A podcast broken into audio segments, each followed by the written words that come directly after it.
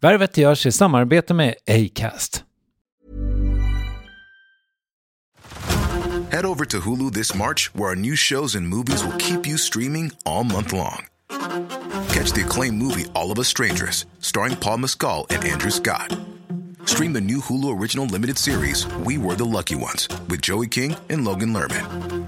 And don't forget about Grey's Anatomy. Every Grey's episode ever is now streaming on Hulu. So, what are you waiting for? Go stream something new on Hulu. Värvet har ett samarbete med Telia, ett telekombolag som knappt behöver någon vidare introduktion. Det är ju Telia som till exempel driver 5G-utvecklingen framåt i Sverige och som har landets bästa nät enligt oberoende undersökningen Umlaut 2023. Ja, Telia är så förknippat med kvalitet att det liksom spiller över i världen i övrigt. Saker är Telia, eller så är de inte det. Nyligen uppstod det ett nytt ljud här i ateljén som jag inte förstod var det kom ifrån. Det lät så här. Det var inte Telia för mig som jobbar med just ljud, men efter lite detektivarbete visade det sig att det var någon slags bakmaskin som hen en trappa upp hade införskaffat och med en lätt justering av placeringen slutade den låta ner till mig. Att ta till mötesgående grannar, det är Telia. En sak som verkligen inte är Telia för oss som jobbar med kunder också, det är när de inte får tag på oss. Det finns det dock bot på. Telefonväxeln Telia Smart Connect, en molnbaserad växel med extremt låga trösklar och massa smarta funktioner. När jag hörde vad Telia Smart Connect eh, kan göra tänkte jag, okej, okay, det där har ju ingen företagare råd med. Men den kostar otroligt mycket mindre än man tror. Så om du vill att ditt företag ska ha tid att jobba mer effektivt, missa färre samtal och ha mer flow i tillvaron, mer Telia helt enkelt, ja, då föreslår jag att du börjar på telia.se företag. Stort tack Telia och Telia Smart Connect. Det har jag inte pratat med någon om, det kan jag ju ta för dig då. Det var att Socialdemokraterna tog tillbaka avskedspresenten till mig. Oj. Vi vill ju bara att han ska försvinna från jordens yta. Där måste vi stoppa. Så jag fick inte genomföra det kulturseminarium jag hade fått. Man kan inte tydligare än så säga du är inte vattenvärd. Du är persona non grata i den rörelse du har tjänat sedan 1976. Och det var inte speciellt fint gjort av killar och tjejer som går omkring och bär plakat där det står solidaritet på. Det hedrar dem icke.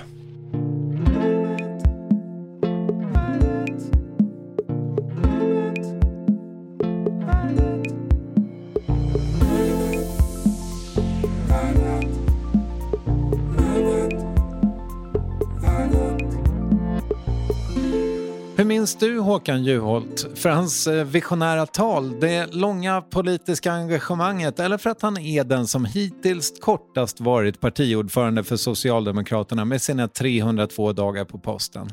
Det slutade ju med att han avgick 2012 efter den så kallade Juholt-affären och ett stort mediedrev och strax ska han berätta om vägen ut i kylan. Nu jobbar han dock i värmen. Sedan tre år är han ambassadör i Sydafrika men också Värvets allra första gäst 2024 här är Håkan Juholt. Vad kul att vara hos dig. Ja, otroligt kul att du är här. Jag, är, jag, är, jag vill inte alls bjudas med armbågen eller säga så här. Men jag har inte känt att jag har velat riktigt. Men nu är jag där i livet att uh, säga ja till några stycken sådana här. Så jag nu har jag bestämt mig för att det finns en del saker som jag tror kan vara intressanta. Ja. Som vad då? Livet. Mm. Ja. är inte det väldigt intressant? Jo, ja. absolut. När kör vi igång? Mm. Nu, eh, det har vi gjort. Har vi gjort det? Ja, ja. det är lite oproffsigt, förlåt. Nej, det är ingen fara. Men det, det, jag tror inte att det, jag smygbandar dig, men däremot det, hade, det hade varit härligt att få några, för det rullade jag nämligen inte på, men det hade varit härligt att få några ord om din vänskap med Tom Aland. Ja, um... Tom som kom in här och före när jag skulle in till dig, eh, han, eh, eh, han gjorde ju en dokumentärfilm om mig. Eh, och när han gjorde den så hade vi ingen vänskapsrelation alls. Det var ytterst professionellt. Han gjorde ett tv-program som journalist om en ambassadör och före detta politiker, partiledare. Men i samband med den produktionen så började vi skriva brev till varandra elektroniskt, e-mails. Mm. Och eh, nu i 60-årsåldern så har jag fått en brevvän, en vän. Och vi skriver regelbundet brev till varandra om livet, funderingar, tankar, vänskap, utmaningar, ångest, oro, lycka, kärlek, värme, problem.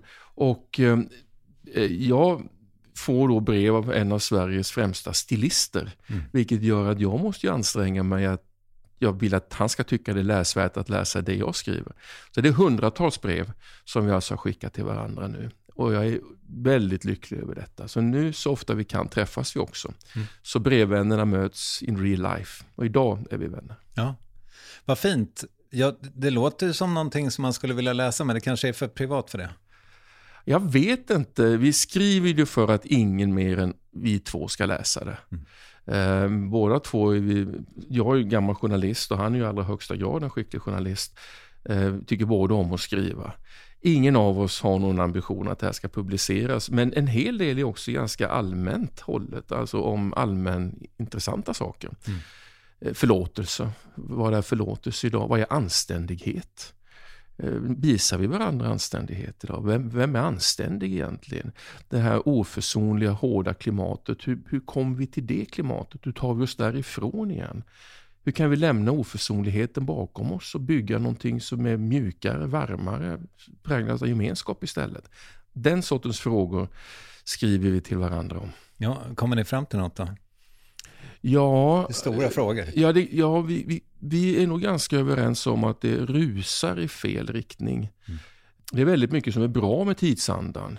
Innovationer, eh, vi ligger på teknisk framkant, eh, utvecklingen är positiv. Men kittet mellan oss människor tunnas ut. Mm. Ehm, banden mellan oss människor tunnas ut.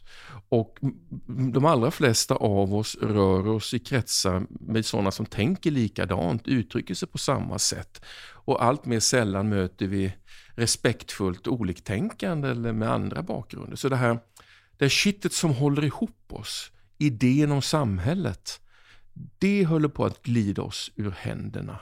Och det får det inte göra. Hur lagar man det? Jag tror att det enda sättet är att vi pratar med varandra, att vi skapar miljöer där vi visar varandra nyfikenhet, respekt. Jag brukar leka med tanken, tänk om ledande politiker i en, i en partiledardebatt skulle helt plötsligt säga, men Ebba, det där var ju en jättebra idé. Mm. Det har inte jag och mitt parti tänkt på. Jag kan inte ge stöd direkt nu, men jag lovar dig att vi ska omedelbart titta på det förslaget, för det var intressant. Mm. Eller maktmänniskor som, som uppvisar tvivel. Jag brukar säga att Tage Danielsson uttryckte ju det här utan tvivel är man inte klok. Va? Um, ja, jag som ledande företagare eller politiker, jag ser att vi behöver göra så här. Man skulle också kunna göra så. Men jag har nog kommit fram till att det här är en bättre lösning på grund av det och det. Men jag är inte helt säker på att vi väljer det rätta. Men vi måste ändå välja ett av dem. Alltså bjud in mig i resonemanget, mm. i tankarna.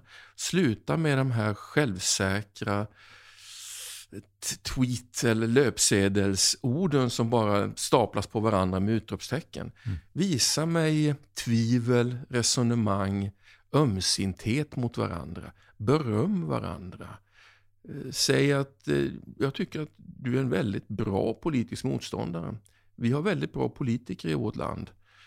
Försätter vi det klimatet på ledande nivå, då kanske vi som inte är där inspireras. Och istället för att attackera de som inte tycker som mig, så kanske vi säger, men vänta nu, jag tycker inte alls som dig. Hjälp mig att förstå, varför tycker du så? Mm. För jag kanske har tänkt fel. Eh, jag tror att vi behöver mer av den sortens resonemang. Mindre av oförsonlighet, mer av anständighet. Mm. Det finns en bild som jag, nu kan jag ha fått lite faktafel här och i sådana fall skulle jag kunna ta om det, men för typ då 62 år sedan, eller vad det är, så mm. föddes det uppenbarligen en idealist någonstans i Småland. I Småland, ja precis. Och i, tror jag i tonåren sätter sig då i någonting som eventuellt hette Diana-lokalen.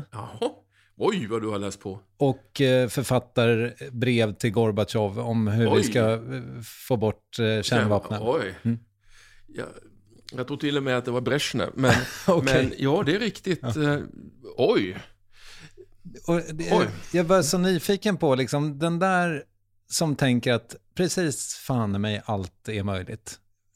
Om, när vi skriver här från Oskarshamn till Moskva, ja, men då kommer ju de säkert att fatta. Det låter lite så, den, den där delen när du pratar om hur du vill att politiken ska funka, det är liksom egentligen samma idealist va? Eller? Vad imponerad jag blev. Där tog du mig på sängen på att säga. Eh, eh, jag hade privilegiet att få växa upp med en känsla av att allting är möjligt. Allt är möjligt om vi organiserar oss, om vi bildar opinion, om vi är starka. Då kan vi förändra världen. Allt. Hela vägen till att avveckla kärnvapnen. Mm. Och jag är så förfärad över att många, mina vuxna söner nu i, i 30-årsåldern, upplever att det går inte. Det är omöjligt. Man kan inte påverka. Utvecklingen går åt fel håll. Jag fick hela mitt liv med en känsla av att självklart är det möjligt. Det är klart att vi kan ta ner månen om vi anstränger oss på ett eller annat sätt. Så det är riktigt. Jag var 14-15 år där, satt och skrev till USAs och Sovjetunionens ledare och lyckades samla ihop några ytterligare namn där bland ungdomarna i Oskarshamn på skolorna. Så skickade vi till dem och sa att vi vill faktiskt inte att ni fortsätter med den här kapprustningen med kärnvapen och vi förväntar oss att ni lyssnar på oss. Mm. Uh, och det fanns ju ingen Google Translate, så jag satt mig med den här uppslagsboken och översatte. Vi kunde inte skriva på ryska men båda breven blev på engelska. Så jag gick till posten och postade betraktade dem och tog för givet att nu har vi löst det där. Mm. Äh, det så, riktigt så naiva var vi inte, men vi gav i alla fall uttryck för vår åsikt. Och vi sa att det är möjligt. Och om människor över hela jorden gör samma sak, kanske de någon gång då lyssnar på oss. Och det var en 14-årings privilegium att få leva i en tid där vi kan faktiskt göra allt möjligt som vi vill. Och Det känner jag är den, min stora sorg idag. Eh, att vi har en, en ung generation som väldigt många upplever det som att det går inte att påverka. Det finns ingen möjlighet, det går åt fel håll. Vi, vi, framtidsoptimismen måste komma tillbaka. Det är klart att det kommer att bli bättre. Men då måste vi också göra saker tillsammans. Det finns en del grejer vi måste se till att vi fixar tillsammans. Det är då tillbaka till det här resonemanget om samhället som idé. Vad är, det, vad är det för samhälle vi vill ha? Hur vill vi det ska se ut om 30 år? I, i förrgår så fick jag mitt andra barnbarn. Det är därför jag är hemma i Sverige. Ja.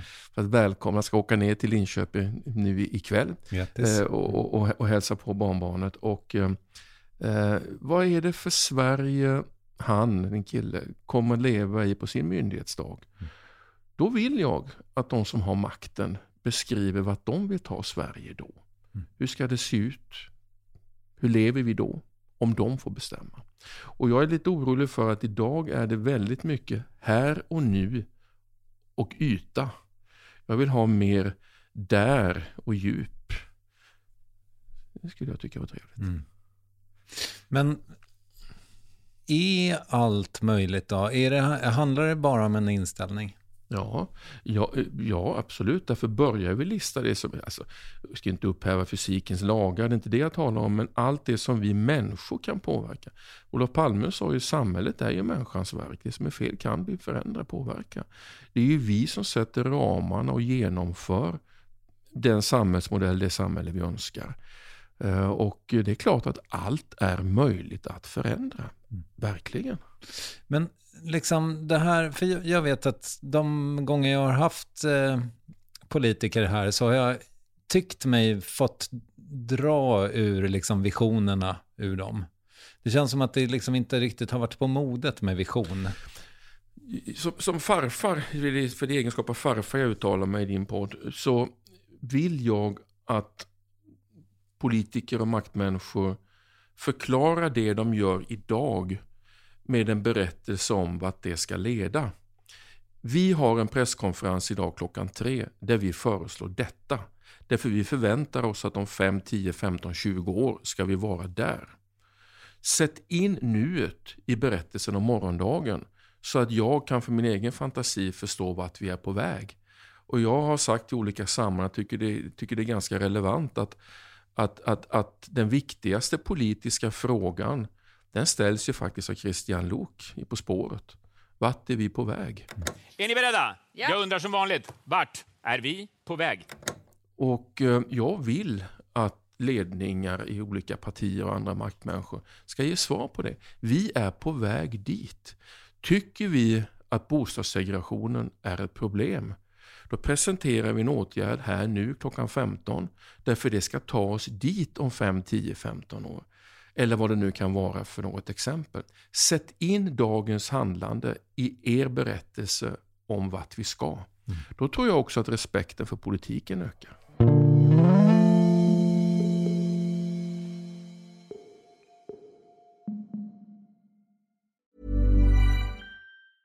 Hej, jag Ryan Reynolds. Recently, I asked Mint Mobiles legal team if big wireless companies are allowed to raise prices due to inflation. They said yes. And then when I asked if raising prices technically violates those onerous two-year contracts, they said, what the f*** are you talking about, you insane Hollywood ass?"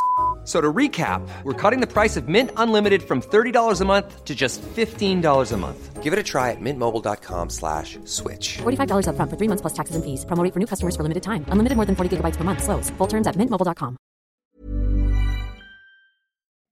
Hur är livet i Pretoria? Jag sliter hårt. Det finns säkert de som tror att ambassadörens främsta uppgift är att, att gå med ett cocktailglas på en, på en mottagning på en gräsmatta. Det gör jag ytterst lite. Eh, vi sliter hårt. Eh, Sverige har ett gott anseende i Sydafrika. Vi är ett av de länder som Sydafrika eh, håller högst. Vi var så aktiva mot apartheidsystemet. Vi har access på olika områden som andra länder inte har. Samtidigt som framförallt regeringspartiet allt, närm allt mer närmar sig auktoritära regimer. United Russia i Ryssland, eh, närmare band till Iran, Saudiarabien, Kina Eh, och mindre åt vårt håll. Vilket gör att vår strategi är att visa oss närvarande, attraktiva inom alla olika samhällsområden. Det är självklart upp till sydafrikanerna att välja vilka partners de vill ha. Men inom varje område ska de veta att Sverige skulle kunna vara en partner. Väljer ni bort oss är det ert beslut, men ni ska veta om att vi är här. Därför är vi synliga just i, igår. När jag var här så fick jag bilder från mina kollegor. Då hade vi ett stort seminarium om medicinteknik. Eh, vi har en högre utbildning, vi har forskning, vi har vi har alla olika områden. Stadsplanering, vägplanering, klimatfrågor, mm, mm, ja, allt. Eh, rymdforskning, vad det än är. Det finns inget samhällsområde som vi inte bevakar och som vi gör någonting kring för att stärka det här bandet mellan Sverige och Sydafrika. För att hålla Sydafrika nära oss i de demokratiska länderna. Det, det gagnar oss och det gagnar Sydafrika tror jag. Hur ser din fritid ut? där? Jag har i princip ingen fritid. Eh, och det låter kaxigt men det går i varandra. Kontoret på dagarna, möten och mottagningar på kvällarna. Har vi helger lediga så försöker vi åka ut i naturen lite grann. Eh, vi har ju djur, fantastiskt djurliv runt omkring oss. Man kan sitta och äta en äggmacka någonstans och så kommer en noshörning gå förbi. Det är klart att det är alldeles fantastiskt. Eh, men eh, det går i varandra, jobb och fritiden på ett sätt som jag är ganska van vid, för mitt liv har varit, jag var först journalist och det hände ju, hände någonting på kvällen, ja då bevakade man ju det. Eh, och sen så, jag var politiker, ja det spelar ju ingen roll, det är någon som ringer på fredagskvällen och är förbannad för någonting, så det går ju i varandra också. Och sedan ambassadör. Så jag har från det jag lämnade gymnasiet alltid levt i någon form av ja, ständig närvaro, ständig jour. Ja, ständig jour. Men vad gör det med dig, liksom, eh, alltså har du svårt att vara ledig? Ja. Är du dålig på det? det, det nu har jag kommit dit här att eh, jag har nog förstört min förmåga att vara ledig. Och därmed så förstör jag också då den delen av ett äktenskap.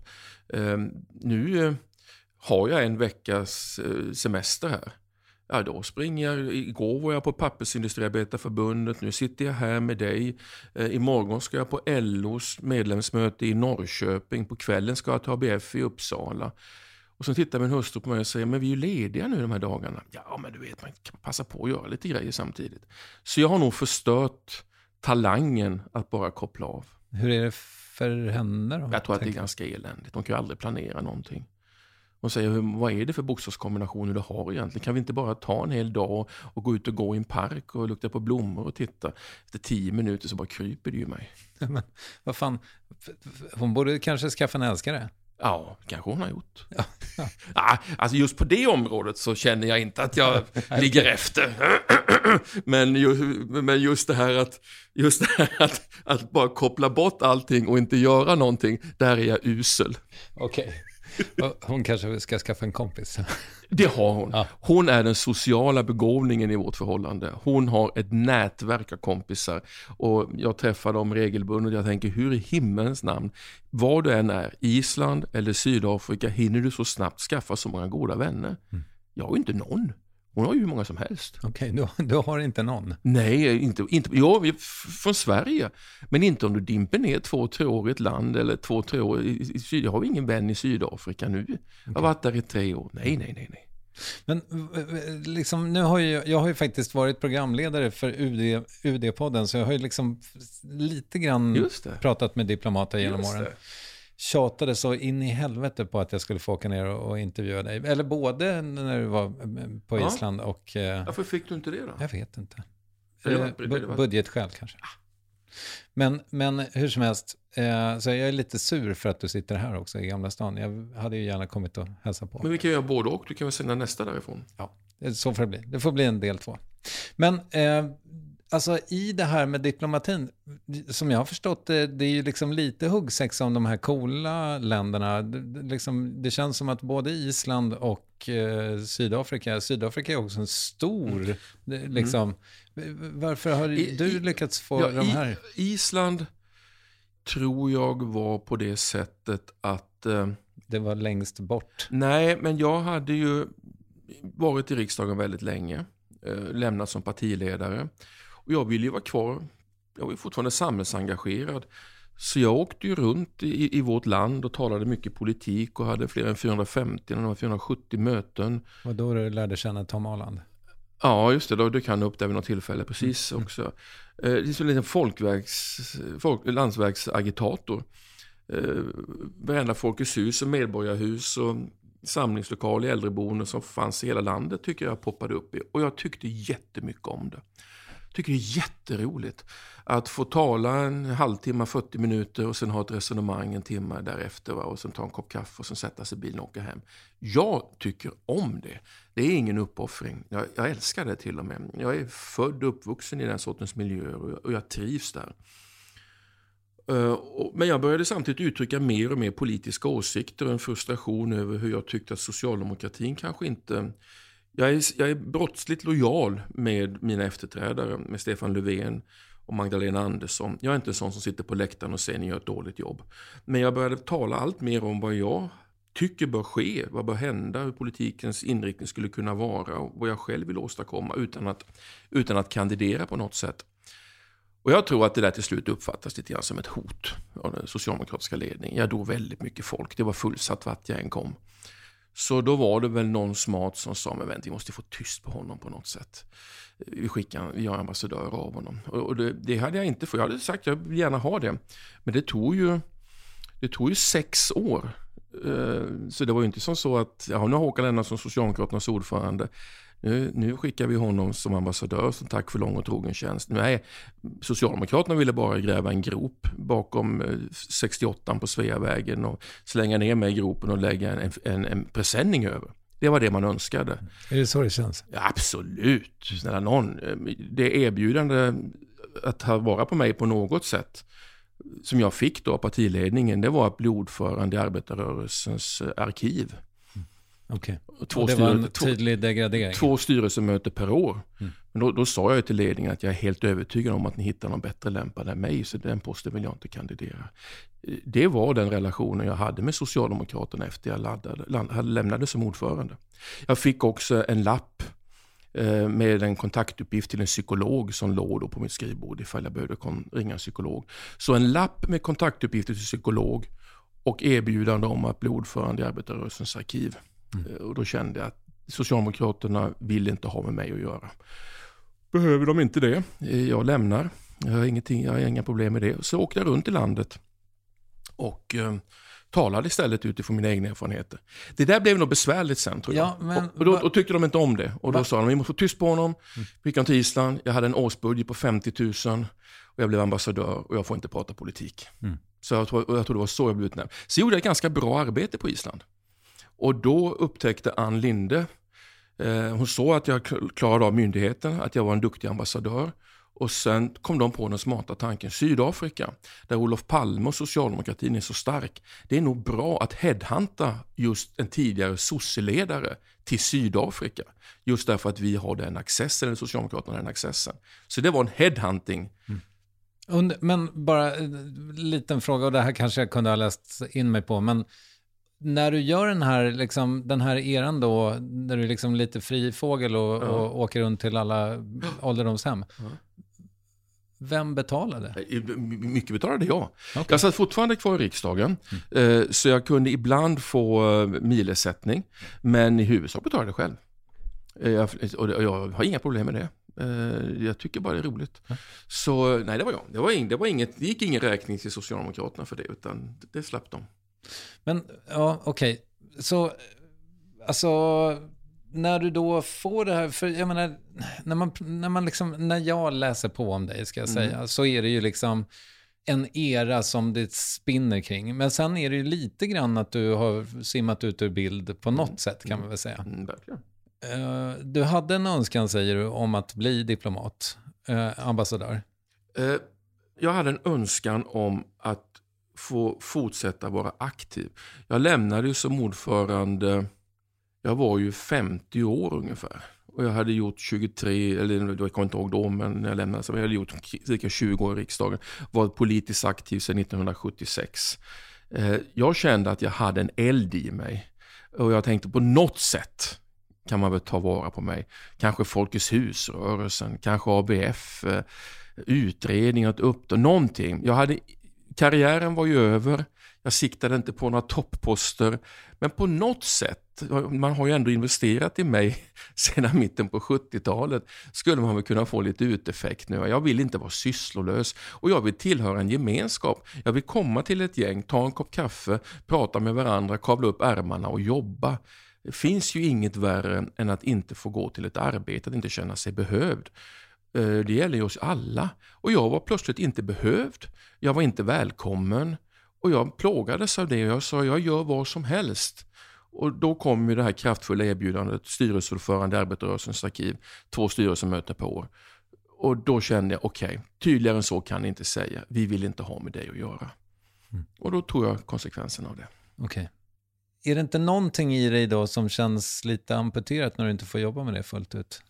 Ja, men jag, jag, är också, jag är också en lagspelare. Även om jag varit ordförande för ett stort parti så beskriver jag mig själv som en lagspelare. Eh, fullt ut. Och jag behöver verkligen inte stå längst fram. Utan jag trivs i en grupp av människor som har ett gemensamt mål. Nu jobbar vi väldigt mycket med att öka samarbete inom säkerhetsområdet med Sydafrika. Passar mig som hand i handske som gammal försvarspolitiker. Mm. Så jag, jag, jag, tycker om att ta, ta mig an en uppgift. Ser jag uppgiften, uppgiften är spännande, ja, då kavlar jag upp ärmarna, går in i saltgruvan och öser salt mm. dygnet runt. För den här uppgiften ska vi jäkla klara. Failure is not an option. Nu ska vi leverera detta. Mm. Ehm, och Det innebär inte att jag behöver ha med friheten att stå på barrikaderna och skrika mina slagord för att få tillfredsställelse. Jag får en enorm tillfredsställelse av att med gänget på ambassaden leverera tuffa målsättningar som vi har satt upp. Mm. Så jag, jag tror att jag, jag, har, jag har en frihet i att jag inte behöver stå längst fram. Jag söker inte ljuset. Jag jagar inte publiciteten. Jag gör inte intervjuer hela tiden. Jag behöver inte vara med i Let's Dance. Jag behöver inte stå och laga mat i tv. Jag behöver inte dirigera orkestrar för att få mig, egen, mig själv bekräftad. Det programmet har de lagt ner så länge. Ja, men jag fick ja. den frågan. Maestro eller vad den hette. Ja, så liksom, eller jag tror att, i alla fall att det är Jag har inte det behovet. Mm. Eh, att stå främst. Jag stod främst under en kort period. Jag fick ta oerhört mycket stryk. Jag har inget behov av att stå där och skapa mig en plattform. Utan jag är jag. Jag jobbar hårt, jag vill åstadkomma förändring. Mm. Men jag behöver inte ha spotlighten på mig. Men du Håkan, du är ju liksom, du beskrivs ofta som en människa med liksom nära till känslorna, inte minst mm. av dig själv. Det låter ju ändå lite grann när vi pratar om den här, uh, vad ska man säga, jag, jag, hittar inte uttrycket, men, men det sättet som du fick liksom lämna mm. partiet, mm. så att säga, operativt. Väcker det någon bitterhet i det? Ja, bitterheten är att, det har jag inte pratat med någon om, det kan jag ju ta för dig då. Det var att Socialdemokraterna tog tillbaka avskedspresenten till mig. Oj. Mm. Jag var med när vi organiserade avskedspresenten till Mona Salin. Det var ett seminarium i Mellanöstern. Kostade väldigt, väldigt mycket pengar. Men vi genomförde det, för det var vår partis present till en ordförande. Som hade tvingats avgå. Jag fick ett kulturseminarium av Stefan Löfven. Och jag blev jätteglad. Och jag satte igång och planerade det i min hemkommun Oskarshamn. På min morfars konstnärsgård, Källströmgården. Jag pratade med den föreningen, Källströmgården. De älskade det. De la nya plattor, handikappanpassade, fixade massa olika grejer. Jag bjöd in en lång rad namnkunniga kulturpersonligheter som tackade ja för att vara med i ett samtal om kulturens betydelse och roll för att stärka demokratin, för att öka sammanhållningen i samhället. Lång lista på väldigt, väldigt bra företrädare som ville komma till Påskallavik i det här samtalet. Jag var lycklig över det. Sedan så fick jag då besked om att eh, pengarna som jag hade fått fick inte användas till det. Mm. Och jag fick ingen förklaring till varför. Det, det, var val i september och det här skulle vara i juli någon gång. Så jag, så jag förstod ju då att helt plötsligt så kände Socialdemokraterna, ja men nu är ju Håkan Juholt ett seminarium med en hel del namnkunniga personer inom kultursektorn. Vi vill ju bara att han ska försvinna från jordens yta. Det här måste vi stoppa. Så jag fick inte genomföra det kulturseminarium jag hade fått. Men då jag är lojal så skrev jag till alla dessa personer och sa av personliga skäl måste jag ställa in det här seminariet. Därför jag ville inte orsaka den skandalen för Socialdemokraterna i augusti eller juli månad när valet var i september. Mm. En tid senare, om det var ett år eller någonting sådant, så hade Socialdemokraterna givit i uppdrag till en kille som heter Peter Gustafsson och ytterligare någon att ändå göra ett seminarium som jag inte själv var inblandad i. Som genomfördes i ABF-huset. Där spelade vänsterns blåsorkester för mig och ytterligare några medverkade. Inte en enda representant från Socialdemokraterna var i lokalen. Och då är det ändå rakt över gatan va? från eh, Inte en enda representant från riksdagsgrupp, partistyrelse eller från social, valda av Socialdemokraterna. Självklart fanns det socialdemokrater i rummet, men det var ingen som på det sättet representerade Socialdemokraterna. Den taggen bär jag. Ni ger mig en avskedspresent, ett kulturseminarium. Ni tar tillbaka det. Och när ni sen riggar det så kommer ni inte någon dit och är med. Var... Man kan inte tydligare än så säga du är inte vattenvärd. Nej, du är persona non grata. Du, liksom. du är persona non grata i den rörelse du har tjänat sedan 1976. Det kan inte sägas tydligare än så. Den bitterheten bär jag. Mm. Men den, här, den, den plågar mig ju inte. Men där visade, där bekände de färgen. Och det var inte speciellt fint gjort av killar och tjejer som går omkring och bär plakat det står solidaritet på. Det hedrar dem icke. Mm. Vad tänker du om det då? Liksom, alltså, hur ofta kommer den här... Aldrig. Nej, okay. Aldrig. Det som kommer, eh, det är när jag ser, i förrgår fick jag mitt barnbarn. Det som kommer över mig och jag inte kan frigöra mig från, det är, hade mitt politiska projekt blivit bra? Hade jag fått uppbackning, det Tommy Waidelich och jag och flera andra, det vi ville driva igenom, hade det blivit bra för Sverige? Den svaret kommer jag ju aldrig få. Den plågas jag av ibland. Mm. Hade det kunnat minska Sverigedemokraternas framgång om vi hade haft ett mer inkluderande samhälle? Jag tror att mycket av mitt sätt att uttrycka mig politiskt också hade inneburit ett alternativ för dem som valde att gå till Sverigedemokraterna. Inte för att de är Eh, främlingsfientliga utan därför att de saknar framtidstro. Och möjligen kunde jag ha givit dem framtidstro och då hade de kommit till mig och Socialdemokraterna istället. Den funderingen, den rider mig emellanåt. Hade samhällsutvecklingen kunnat bli annorlunda? Men de här eh, oförrätterna och det här tramset ledningen höll på med, ge mig en lapp till en psykolog och, och, och, och ta tillbaka gåvan, det har jag lämnat bakom mig. Men det visade också eh, faktiskt, efteråt nu så känner jag, det visar faktiskt endast hur jäkla rädda de var för mig. Mm. Men finns det människor som du inte har förlåtit? Jag tror på förlåtelse. Mm. Jag tror på förlåtelse. Och det här, det här är inte det värsta som har hänt i mitt liv. Jag, eh, ett antal år tidigare, fem sex år tidigare, gick igenom en mycket jobbig skilsmässa. Den var avsevärt jobbigare än det här. Så jag hade redan en justerad referensram. Det här, det var som ett myggbett jämfört med att få vänsterarmen avsliten. Mm. Så jag har inget behov av att, att släppa in bitterhet och gå och vara förgrämd. Tvärtom, jag är en glad skit. Mm. Jag, jag, tycker om människor, jag tycker om att jobba. Men det är självklart en hel del människor som inte förtjänar eh, min närvaro. Mm. Okay. Eh, det, finns de, det finns några stycken, både journalister och politiker, som har ringt upp mig och bett om ursäkt. Och jag har sagt, jäklar vad jag beundrar dig för att du gjorde detta. Jag är djupt imponerad av dig, självklart. Du hade inte ens behövt ringa, men oj vad jag beundrar dig, tack. Eh, fotografer, journalister och politiker har gjort det. Mm. Eh, det är stort. Mm. Men sen finns det ju de som naturligtvis inte har gjort det. Men ja, vi behöver inte träffas. Våra vägar träffas ju inte. Vi ska inte fira midsommar tillsammans. Vi behöver inte kindpussas. Jag behöver aldrig se dem. Plåga mig inte ett dugg. Mm. Så, men finns det människor som, som du skulle gå över gatan för att slippa möta? Ja, mm. det gör det. Fast det är faktiskt endast sossar. Ja, okej. Okay. Mm. Jag fattar måna av dem? Eller? Nej, det, det spelar egentligen ingen Nej. roll. Men, men, men det, det, är intressant för det är ingen från andra politiska partier och det är inga från media och det är inga från näringslivet. Så de jag skulle byta trottoar för det är, det är nog bara några få, en handfull sossar. Mm. Okay. Ja, men om vi bara ska prata lite om ditt politiska uppvaknande då. Ja. Um, Ska vi säga var det där brinnet liksom? Jag, jag, tror att jag fick en kick av att jag kunde påverka. Jag är uppvuxen i ett socialdemokratiskt hem.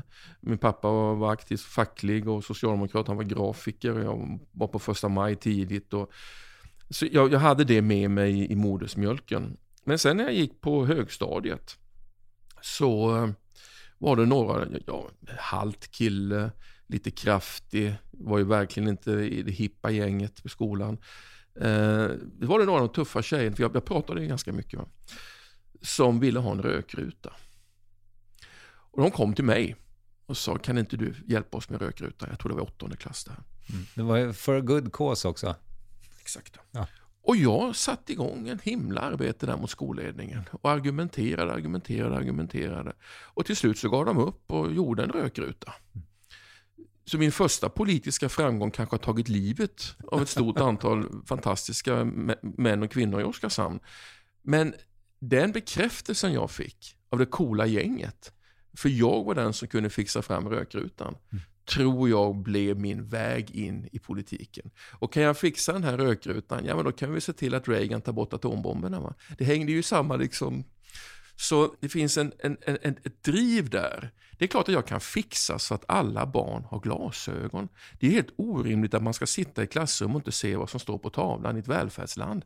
Så den finns i mig, att om vi gör rätt saker, om vi prioriterar, om vi anstränger oss, om vi har en tanke med det vi vill åstadkomma. Rökrutan hade ingen längre strategisk, när jag är mer imponerad på tjejerna. Men om vi har någon form av strategi för det vi vill åstadkomma, ja då är allting möjligt. Mm. Och det tänker jag inte släppa. Det är möjligt. Nej, för, liksom, kanske lite konstruerad fråga, men jag tänker att om det finns ett politiskt eh, uppvaknande så, om det skulle finnas ett politiskt insomnande då, men det... det ja, partipolitiskt inte. insomnande kan ju vara förestående, det vet jag inte. Jag kommer ge min röst i nästa val till de som övertygar mig om att de är en garant för ett samhälle som håller ihop för ökad jämlikhet, för en frihet som innebär att min frihet inte växer på din bekostnad, utan min frihet förutsätter att också din frihet växer. De som formulerar en sådan samhällsmodell och visar på hur de ska ta det dit och inte bara slagord, de får min röst. Så måste du lite längre vänsterut än, än sossarna då kanske? Eller? Nej, det, det, vet jag inte. Det, det vet jag verkligen inte. Än så länge har, har jag röstat på samma parti eh, i mitt liv. Men eh, jag vill bli övertygad. Jag är inte sådär vansinnigt imponerad idag, men jag vill bli övertygad. Och jag vill att de ska upprätta ett kontrakt med mig, om, inte Socialdemokraterna, utan de politiska partierna. Håkan, om du och väldigt många andra människor mer röstar på oss, då kommer vi föra Sverige hit. Det är dit vi vill. Jag nöjer mig inte med att man springer ut valveckan och, och, och delar ut skatterabatter för bensin. Eh, jag vill inte bara ha här och nu, jag vill ha en tanke om det som ska komma morgondagen. Den som ger mig den tanken, den får min röst. Jag hoppas att det blir Socialdemokraterna, men det är den som gör det som får rösten. Stort tack för att du ville komma hit. Ja, tack för att jag fick komma.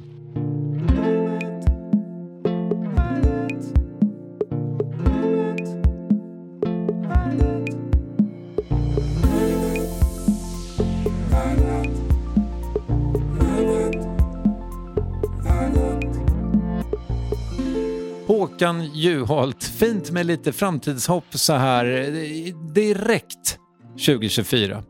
Med det säger jag tack för idag och eh, konstaterar att Ninni Westin producerat även det här avsnittet. Jag heter alltjämt Kristoffer Triumf och Acast är vår plattform. Jag hoppas att vi hörs om max en vecka. Tack för idag. Adjöss.